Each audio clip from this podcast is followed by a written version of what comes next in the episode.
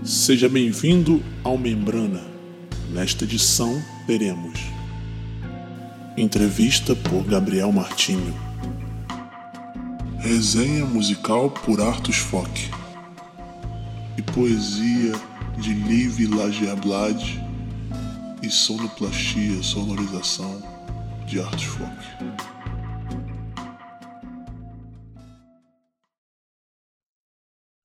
¿Quién le dice que ella no estará alegre y distraída esperándolo para regalarle el día? Fala Biel, fala Zé e ouvinte do Membrana. Aqui é o Artus Fock e hoje eu quero falar um pouco aqui do Maurício Bal, um compositor uruguaio muito importante para mim. Eu conheci o trabalho do Maurício Bal é, através de um disco que eu copiei na casa do Matias Romero, um grande amigo meu e para mim um dos melhores violonistas do Uruguai. Se eu me lembro bem, o disco era chamado Melhores da Música Oriental. Bom, em 2018, na última vez que eu fui em Montevideo, era o lançamento do disco do Andrés Deus, e eu tava de executivo de Alpargata, o, o Guilherme Marques, né, representando a Cantores do Mundo, nosso selo. E acabei conhecendo o, o Davi, Davi Shorne. E coincidência, ele estava casado com uma grande amiga minha, atriz e poeta Maia Garcia. O Davi me contou que estava trabalhando com Maurício Bal no selo Ajuí, que é um selo da década de 70, e que é um selo muito importante assim aqui no, no Uruguai talvez aqui no Brasil um análogo seja o a biscoito fino né que tem assim um catálogo extenso né de artistas que eu considero fundamentais para a cultura do país. Muito legal a história mas cadê a resenha do disco? Resenha do disco? Resenha do disco? Resenha do disco? Calma Zé. Tranquilo. Então a, aos poucos eu fui conhecendo o trabalho do Bal, entendendo também que ele tinha uma forte influência das murgas nas suas produções, né? Perguntei isso para ele, ele me respondeu com essa mensagem. Olá Artur, como te va? Bueno, un gustazo, me alegro de tus noticias. Este, y bueno, contá conmigo. Justamente, justamente ayer salió acá en un semanario importante que se llama Brecha una nota que yo le hice a, a un dúo que se llama Los Olimareños, que tal vez lo, conozcas, este, que en su momento, allá en 1970-71, fueron los que empezaron con esta cuestión de, la, de introducir el ritmo de, marcha camión, de murga, en las, las canciones. Después la generación nuestra del 78-79 retomó eso, pero es bastante ilustrativo para saber cómo comenzó todo este, este asunto de lo, de, lo murguero en la, en la canción popular. Y, bueno, voy a tratar de digitalizarlo y mandártelo eh, seguramente por correo. ¿Está? Bueno, te mando un abrazo. Salud.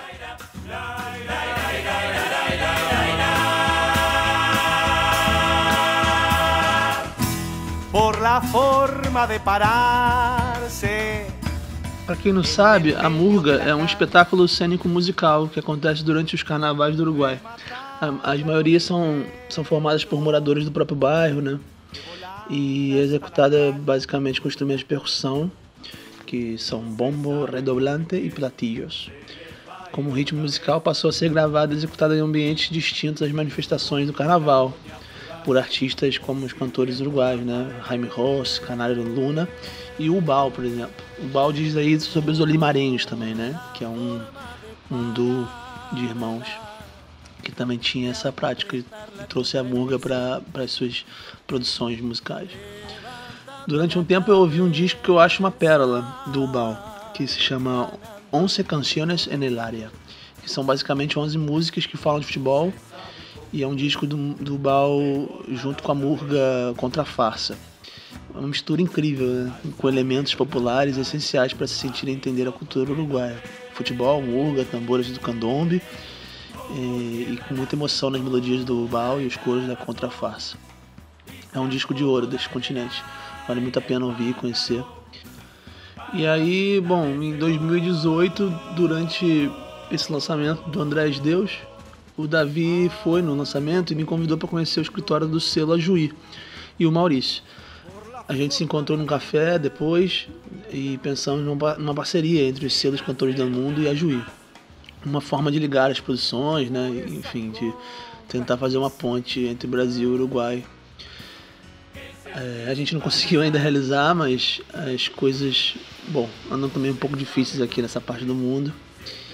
E eu estava aqui falando sobre o Bal, sobre esse encontro, escutando o último disco dele, que é o Arena Movediça. Esse disco ganhou um prêmio Grafite no Uruguai como melhor é, disco melhor, de melhor compositor do ano, acho que foi no ano de 2014. Resenha do disco, resenha do disco, resenha do disco. Tá. O disco tem a direção artística do Diego Azar e é um, um trabalho que traz a marca das, das melodias do, do Maurício, né? Das harmonias também. E ele tem uma produção um pouco mais arriscada, com elementos e timbragens mais contemporâneos, polifônicos em alguns arranjos, e com uma mixagem mais dinâmica e artística do que os outros discos. A faixa Provocando Sol é a minha preferida. Bom, é, na verdade eu não queria fazer uma resenha de disco, Zé. Eu queria mais falar do Bal e falar o quanto o trabalho dele é importante aí para a cultura também uruguaia e, e do continente. Que está aqui do, do outro lado do rio, né? E talvez poucos conheçam no Brasil. Maurício Bal. Escutem por aí. Ah, entendi.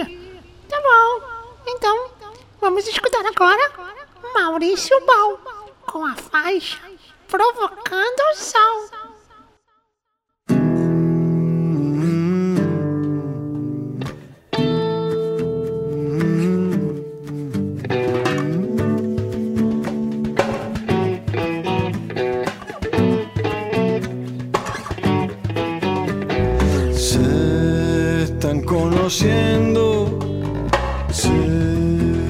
Extrañando, se están escondiendo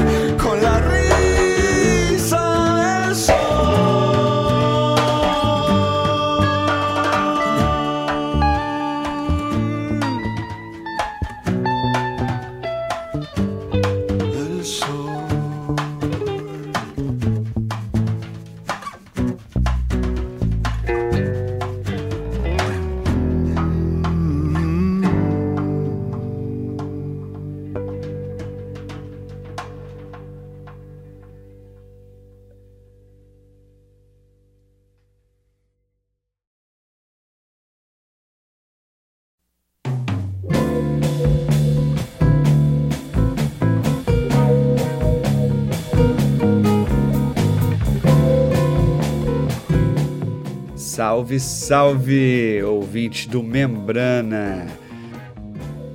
Hoje vamos conversar aqui pela primeira vez no Membrana com um duo, Júlia Shimura e Pedrinho Junqueira, fazendo uma ponte aí entre Rio de Janeiro, Japão e essa nossa história de miscigenação imigrantes, o projeto chamado Haiku, que é inspirado naquelas famosas poesias japonesas.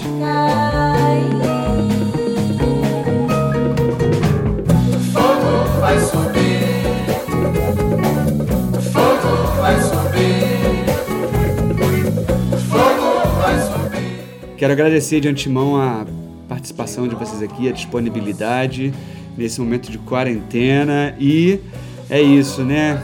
Trabalhando em casa o tempo todo com a música e com a filha e com se manter vivo, que é o que a gente tem que lembrar hoje, né? Como é que vocês estão? Tudo bem? Tudo bem, dentro dentro das possibilidades, né? Estamos tentando, né? Eu, eu, eu tô me sentindo bem. Eu acho que assim, nesse momento é, você tem que ligar o modo mestre zen e seguir, né? Por Respirar favor.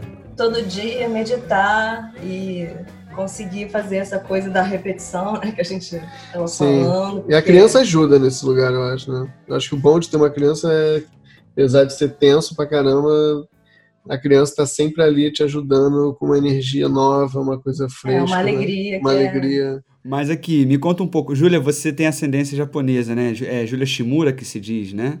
Mas você é do Rio? Como é que é essa? Você é de São Paulo? Sou carioca, meu pai é do interior de São Paulo e eu sou japonesa só por parte de pai, né? A gente veio para o Rio, né? O resto do pessoal continuou em São Paulo, então acabou que eu tive um contato, pouco contato, assim, uma vez por ano, de ir em dezembro e passar uma, uma semana e voltar. E no Japão, vocês foram já? Não? Eu nunca fui no Japão, Pô, quem dera. Eu adoraria. mas iremos em breve, com certeza. Mas de E o haiku é, é também um resgate, eu acho, para mim, de tentar né, me apropriar mais do meu lado japonês. Assim. E aí, então, vamos entrar na poesia, né? Porque eu acho que isso tem tudo a ver com a poesia, que o nome do disco de vocês, desse primeiro trabalho, vocês já estão no segundo trabalho, na gravação, né? Que se chama Haiku. Eu queria que vocês comentassem um pouco esse nome, que a gente chama de Haikai aqui, né? Mas é o nome original é Haiku. Quando a gente começou, né? Ah, vamos tocar junto, vamos fazer um duo e tal. E aí a gente ficou um tempo como Pedrinho e Júlia. E aí o Pedrinho e Júlia não estava rolando, achei que a gente ia, a gente ia, né, de alguma maneira, sei lá, acho que não representava o, o que a gente queria ser. Tipo Cascatinha em Ana, né? Já vi algumas pessoas comentando, na verdade, de canções do Pedrinho. Nossa, parece um haikai. Você tem uma onda do haikai. E aí eu achei que, de alguma maneira, aquilo ali ia contemplar o que a gente fazia, né? Porque... Uhum. E por tudo que também está inserido dentro da estética do haikai, do espírito do haikai, né? E aí eu fui pesquisar por que que só, se você for né, botar em qualquer outra língua, você tem que botar haiku com K, que aí você vai achar coisas sobre, vai achar haikus, né? E aí uma das respostas que me veio foi que, na verdade, aquilo tinha sido uma sugestão por conta da reforma ortográfica de 1940 Troubles, que achou que era mais, seria mais melhor para o tipo de, mais popular, mais fácil de popularizar se fosse haikai em vez de haiku. Por. O cu ia cair. O cu ia cair, pois é. O cu caiu do haiku e aí eu falei, gente, eu não vou poder tirar o cu da reta e aí a gente, na verdade, decidiu virar haiku e não haikai, apesar de todo mundo conhecer como haikai, né? E é isso, de cu, cu sempre polemizando, né? Por causa do cu, né? O cu é sempre uma questão, né? a galera trans é descolonizar através do cu. Então tem uma questão aí. Vamos então ouvir essa primeira é, uma primeira versão aí desse ao vivo com a música Haiku, que é a música tema do disco, pode ser? Você fala em, em japonês, né? Em japonês. Um poema do Matsuba Show, que eu fiz uma adaptação livre. E, enfim, uma adaptação, né? Até mostrei para minha avó, consegui mostrar para minha avó antes dela antes dela morrer, foi uma felicidade. Aí é, eu falei, e aí? Ela falou, nossa, adorei, sua voz é linda, não sei o que lá. Eu falei, mas e a tradução? Aí ela, ah, a tradução é livre. mas é isso, mas é haiku. Vamos lá.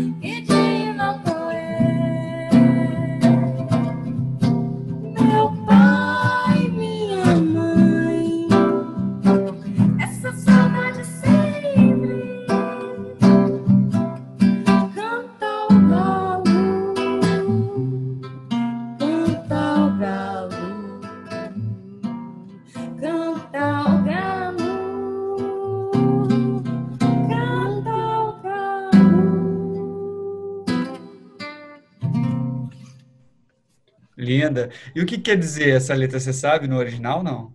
Não, é isso. A tradução. Eu realmente. Ah! Tradução. Acho que eu até falei. Usei uma palavra errada, falei adaptação, né? Eu fiz uma tradução livre. E... Mas é uma tradução mais próxima, seria. Só o galo, que seria o fazão. É, tipo, né? Meu pai, minha mãe. É, é tipo, como eu escuto o som tem uma coisa do fazão, enfim, é porque é difícil fazer uma tradução, mas as traduções que eu vi era tipo, como eu ouço na, na voz do a voz do fazão faz eu sentir saudade. Não existe saudade também, enfim. Mas é deve ser tipo fazão, som, enfim, aquela coisa do japonês que é uma língua bem sintética, né? mas eu não falo, né? Sim. Eu aprendi um pouco japonês é, na Associação Nikkei do Rio de Janeiro quando era criança. E depois eu estudei um pouco mais na faculdade. Mas eu não, não falo. Então, na verdade, foi um trabalho de pesquisa mesmo, quando fazia a tradução, né? E, enfim, fazia, na verdade, uma tradução livre, né? De acordo com... Não, não rolava de botar o fazão, né? Assim. E... Falo, é, é o mais próximo da minha poética que, que eu encontrei, sabe? Tem uma coisa muito visual dos haikus, né? É, de trazer essa ideia, é, isso que você falou, sintetizada, de, são grandes imagens, são épicas, né? Que até comentei outra vez que o cinema soviético se inspirou né, nos haikus como uma forma de pensar uma nova montagem né, para o cinema. E vocês, então, assim, é, com esse projeto, acho que essa coisa do cíclico, né, de tocar uma coisa que é pequenininha, mas ela vai, se repete, ela vai gerando novas imagens, né? E como é que é então para vocês essa criar esse universo visual dentro das canções de vocês? Eu acho que é natural, na verdade. Eu, pelo menos, eu, eu sinto na minha maneira de compor assim que sempre tem uma visualidade, sempre tem fazer esse produzir, lapidar né, uma canção tem sempre a ver com, de alguma maneira, curar uma coisa, transmutar um negócio que está atravessado, né? Então, eu acho que... E eu, de alguma maneira, consigo me resolver criando imagens. É como se a gente, de alguma maneira, pudesse pintar um mundo diferente, um mundo que... Não sei. É, eu curto... Você... Eu já tinha canções... É, meio é, circulares, já é uma coisa que eu componho já desde sempre, assim, eu gosto de músicas pequenas e tal, é raro eu compor música muito grande. E eu gosto muito também, eu gosto bastante de, tu falou do, do cinema soviético, de cinema também, eu sempre me acompanhou muito nas minhas composições, essa coisa de como pensar os formatos das harmonias e como que eu vou pensando em, em blocos também, eu gosto muito de pensar em bloco, como uma montagem, assim, sabe, que você vai indo e... Enfim, eu particularmente tenho essa coisa meio também muito dadaísta, que eu gosto muito de ir escrevendo e compondo para depois eu buscar é, significado, sabe? Eu acho que isso tem um pouco também de, do. É, eu acho que o haiku, do haiku é. tem a ver com também e essa coisa da imagem de você deixar o espaço aberto, né? De você não fechar o significado, né? Você não explica a música. Você mostra uma fotografia, né? É uma coisa que dá espaço, eu acho, assim. Que tem a ver com zen, né? Que e geralmente elas vêm já em forma de música pronta, assim, vem vindo junto, ou tem essa coisa de vir umas letras, umas, uns flashes e isso ir entrando dentro da canção? Cara, para mim tem os dois. Eu posso compor só a letra na rua, assim, e também chegar em casa e harmonizar, ou eu posso ficar com uma harmonia durante anos sem letra e um dia botar letra, sabe? Varia muito, assim não teve um processo para esse disco, foi uma coisa que já é de maturidade de uma coisa que já vinha de muito tempo e vocês condensarem um trabalho, né? O primeiro disco, foi, foi... ele, ele é porque o outro ainda não existe, né? Mas está sendo feito. Mas é, ele com certeza tem, ele tem 13 canções, né? Eu acho que para os moldes de hoje em dia é um disco grande, assim. E, mas eu acho que é por conta disso, né? O, o, Pedrinho é um compositor compulsivo, assim. Eu acho que se ele fosse lembrar mesmo todas as músicas, deve ter, sei lá, 400 músicas. E eu acho que ele tem esse caráter também dessa explosão inicial também, né? Do, de tudo que estava também é, é, guardado por muito tempo, né? E como foi escolher dessas, desse grande acervo para fazer fechar essas 13? Porque o número é 13, Haddad. A gente foi fechando assim, numa, numa, numa, numa uma coisa mesmo de entender. Que... 13 é a morte. Gente, será que eu nunca tentei? 13 é a morte no tarô, número de canções. Tem tudo a ver, fala. Na é, época eu não estudava tarô ainda. Mas é, eu acho que, sei lá, a gente foi buscando canções que tivessem alguma coisa parecida, sabe? Alguma coisa que tivessem uma similaridade, uma, uma coisa. É... Não sei. Acho que acho quando que a gente chegou no conceito do haiku, né? Porque foi também um processo de entender o que que, né? que recorte que a gente faz. Eu acho que quando a gente chegou ali, a gente procurou dentro né, do, do, repertório do Pedrinho o que, que tinha mais a ver. E as minhas canções, na verdade, elas acho que fugiam mais desse, desse formato do que as do Pedro. Assim. Então, eu acho que eu tive mais um trabalho de, bom, vou compor canções para esse disco porque as minhas não, não, não contemplam o que a gente está querendo como estética. E aí eu acho que foi mais um trabalho de garimpagem do Pedro, botar uma... e, e acho que a gente fez junto, né? Que... Sim, é porque exatamente, começou a surgir composições juntos. Ela, eu e Júlia, depois que, depois que a gente casou, a gente começou a, a compor, ela já compunha, já compunha, mas aí, nesse momento, a gente começou realmente a compor junto. Amor, por exemplo, é uma música que é minha dela, Fudeu. E aí a gente chegou, ah, vamos fazer um disco. A gente já feito umas peças juntos e estávamos super empolgados, tínhamos trabalhado com o Thomas, com uma galera massa. Thomas Harris. É, o Gabriel Balester, que é um super guitarrista também, brotherzaço nosso. Aí vamos fazer o disco, vamos entrar no estúdio e gravar, vamos. Então, aí a gente começou a garimpar e foi chegando nesse número, nessas canções que a gente achava que o Haiku, por exemplo, foi totalmente feita para o álbum, pensando nisso, pensando no conceito. Né? Mas uh, foi mais espontâneo, né? Foi. E desse universo visual, então, acho que vocês conseguiram, é, digamos assim, trazer para a linguagem audiovisual, foi o clipe Nem Vem, né? Que tem uma frase maravilhosa, que é vai grudar no teto e se não der certo tem o chão, que eu acho, nossa, acho que é uma, é uma frase do disco, assim, e para tudo serve, né? Vai grudar no teto, aquela, aquela, aquele mugre, né? As impaciências ou as dores, mas se não der certo tem o chão, não vai passar do chão, né? Enfim, sei lá, livres a interpretações minhas aqui. Mas eu queria gostaria de ouvir essa, que tem um clipe, é bom que o pessoal busca também depois. E aí vocês falam um pouquinho do clipe depois.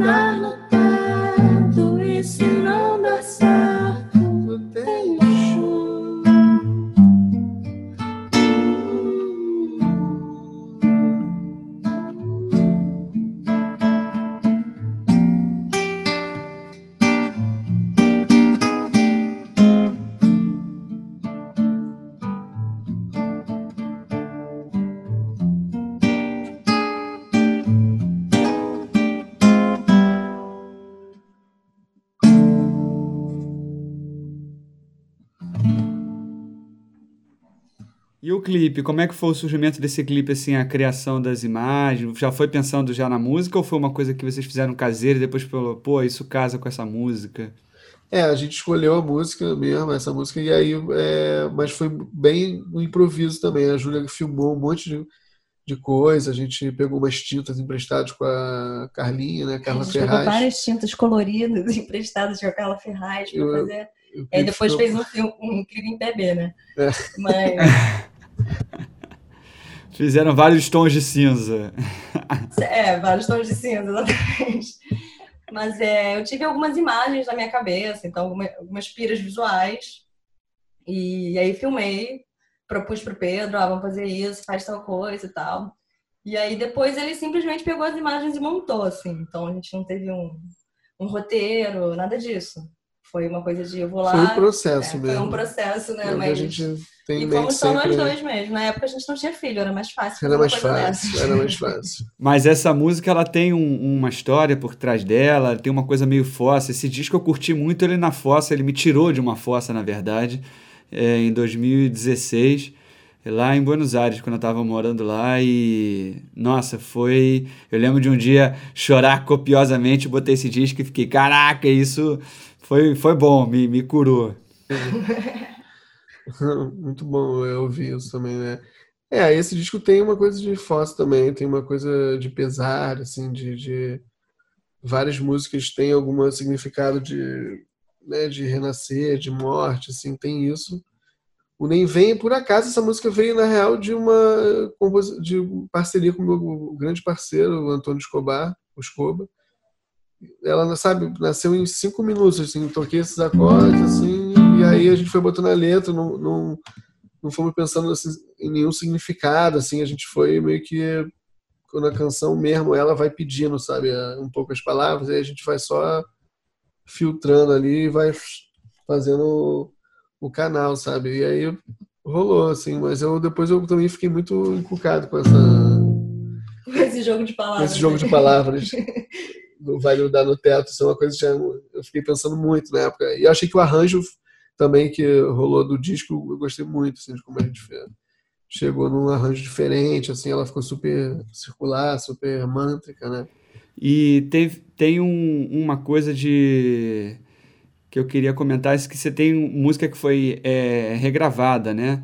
Por alguns outros artistas, né? A que eu conheço é, é Negro Léo, que ele regrava à noite no disco Água Batizada, assim.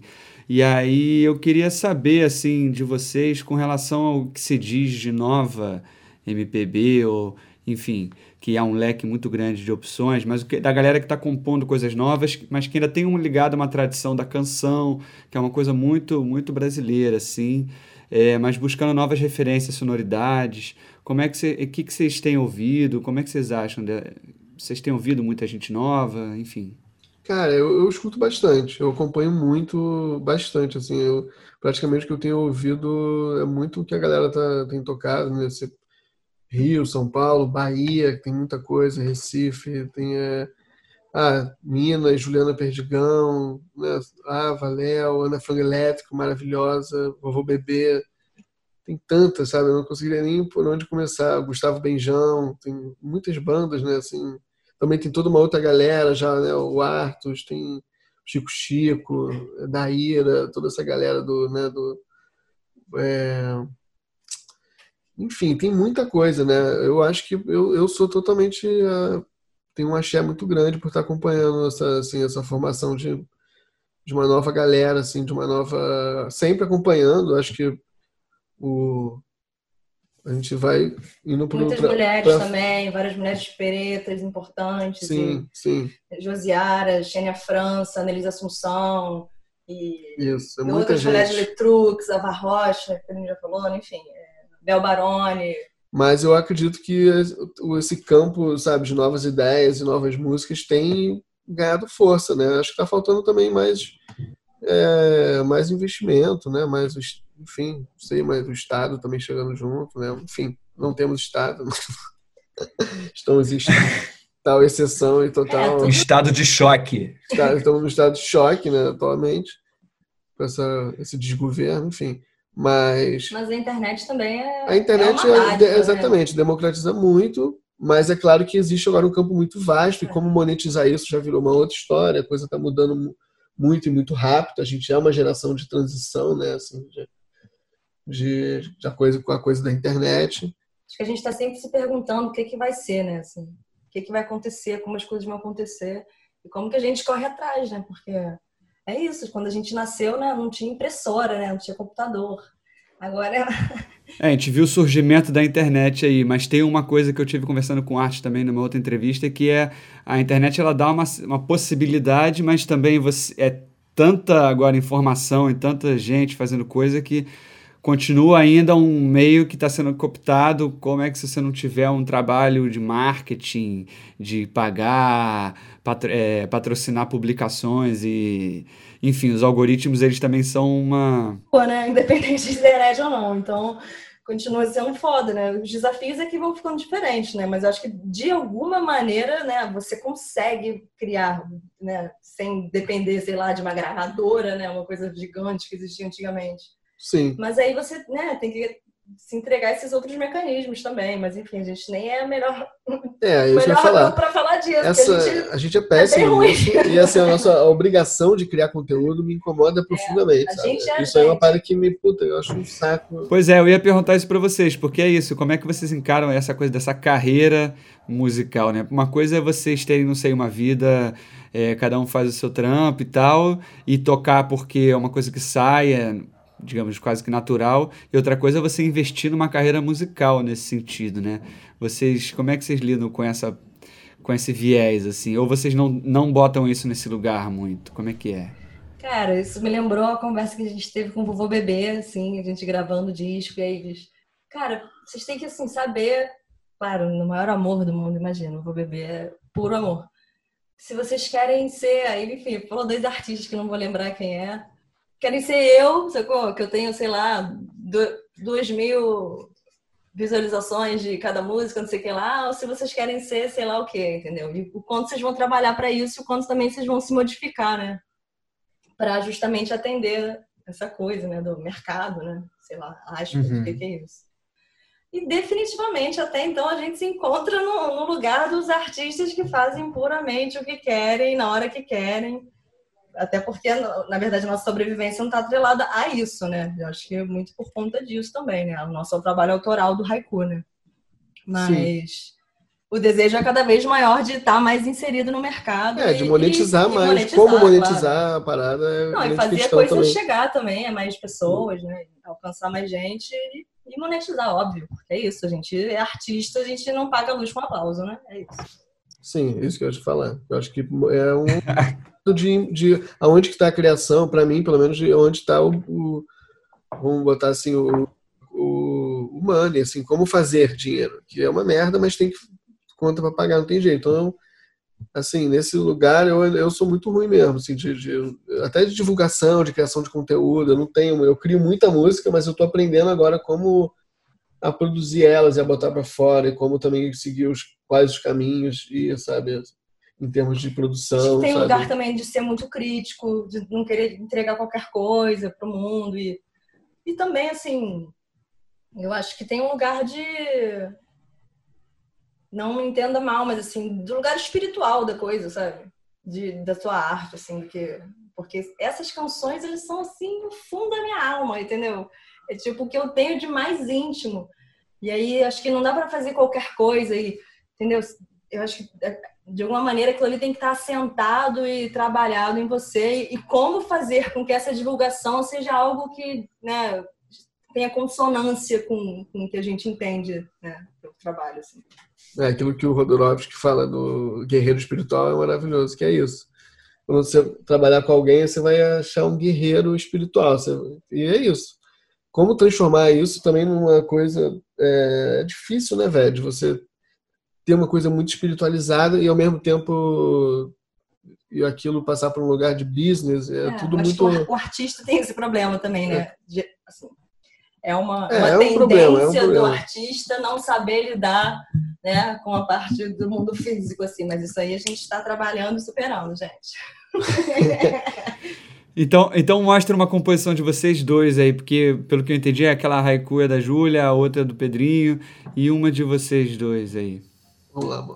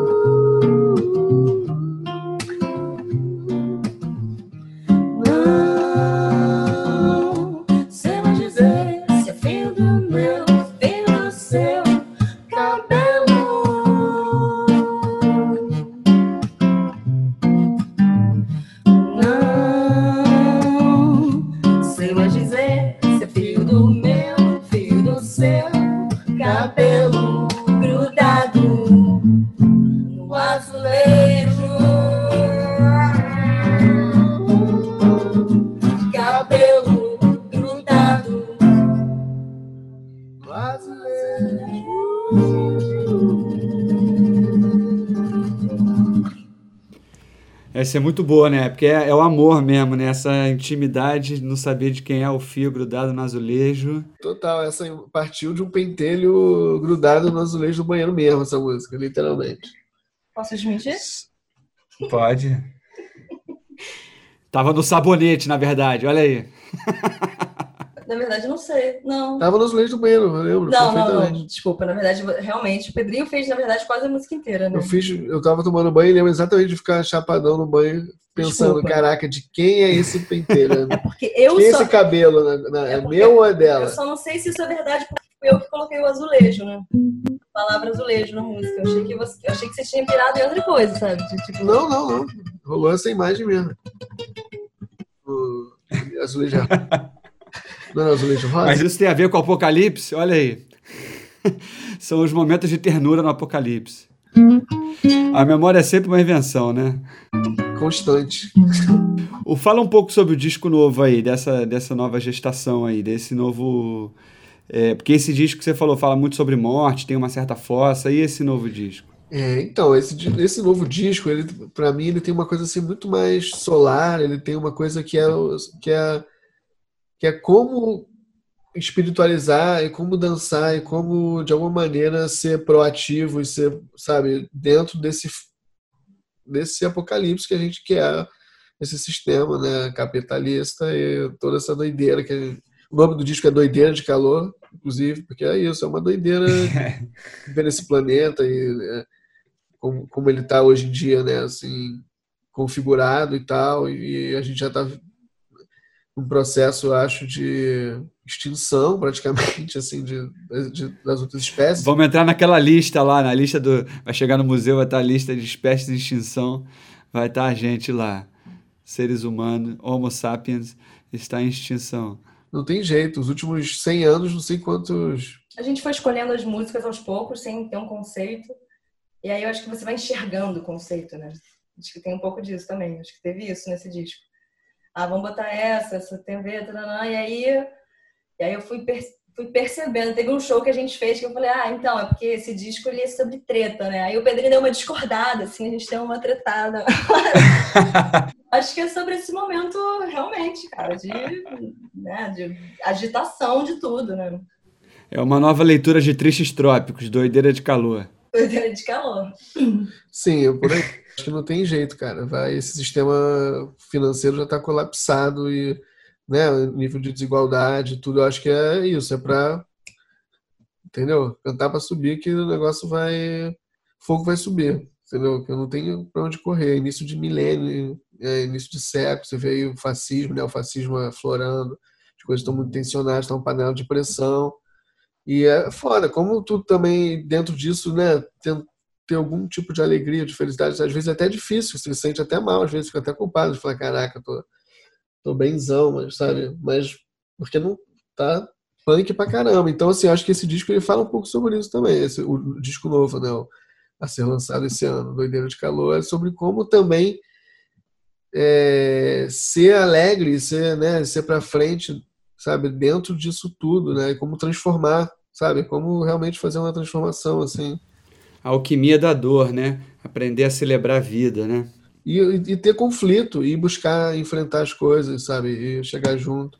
Então lança aí um calorzinho aí pra gente. Vou mandar então, mandando o disco novo. É, duas vezes a produção.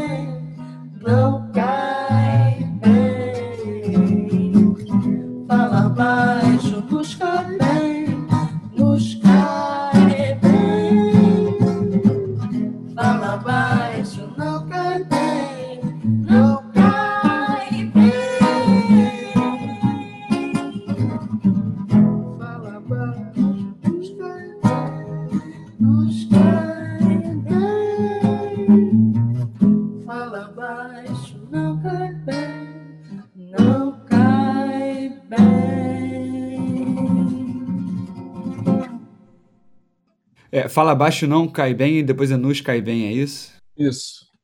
É tudo ao mesmo tempo, gente. E por quê? Que Essa... momento? Quando você cala? Quando você fala? Sobre Quando saber é ouvir também. Quando é que você né? tem que falar? Quando é, é foi sobre essa música, foi veio de uma briga, de uma briga com um camaradaço. Saiu lá de casa brigado e eu percebi que eu tinha sido bem bem agressivo com ele, tinha sido bem escroto, né? Assim, desculpa a palavra, mas foi, eu tinha sido bem.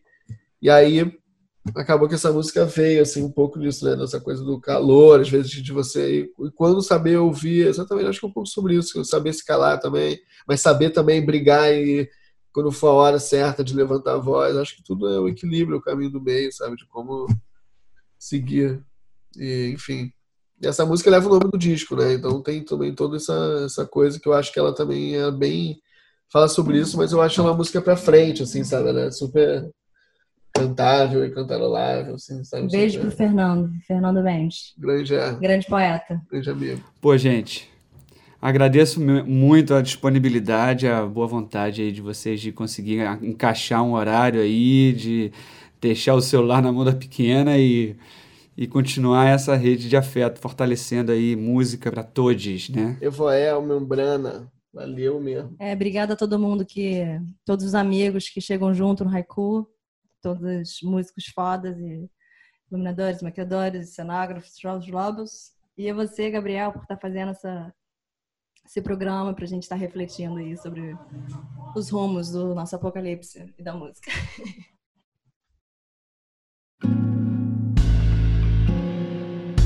Escutem agora a poesia de Liv Lagerblad, sonorizada por Artus Fock.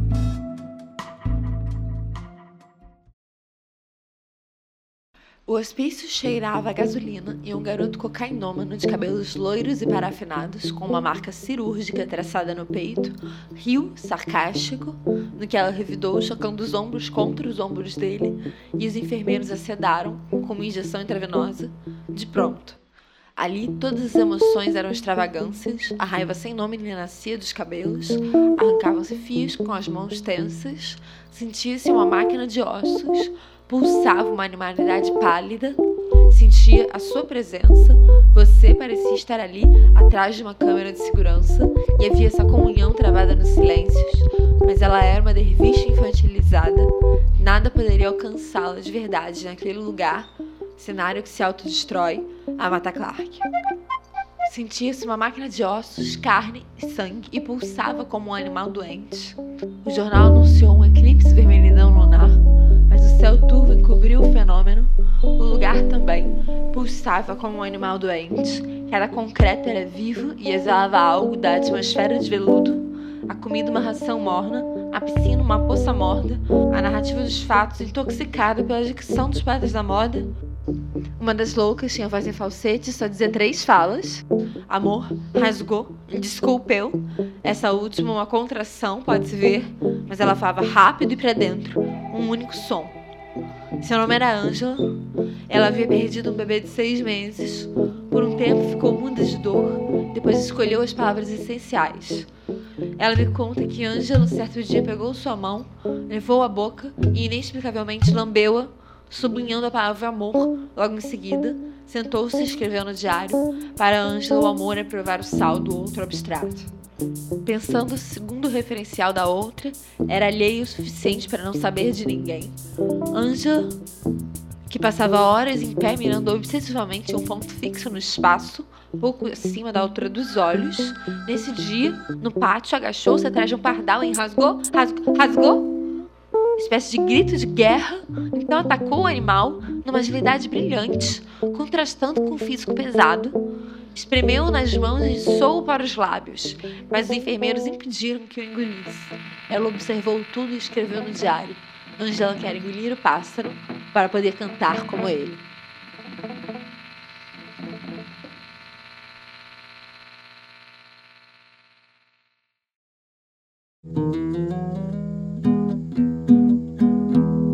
Esse é o podcast Membrana Aqui a gente te convida a perceber as fronteiras sutis dos sons.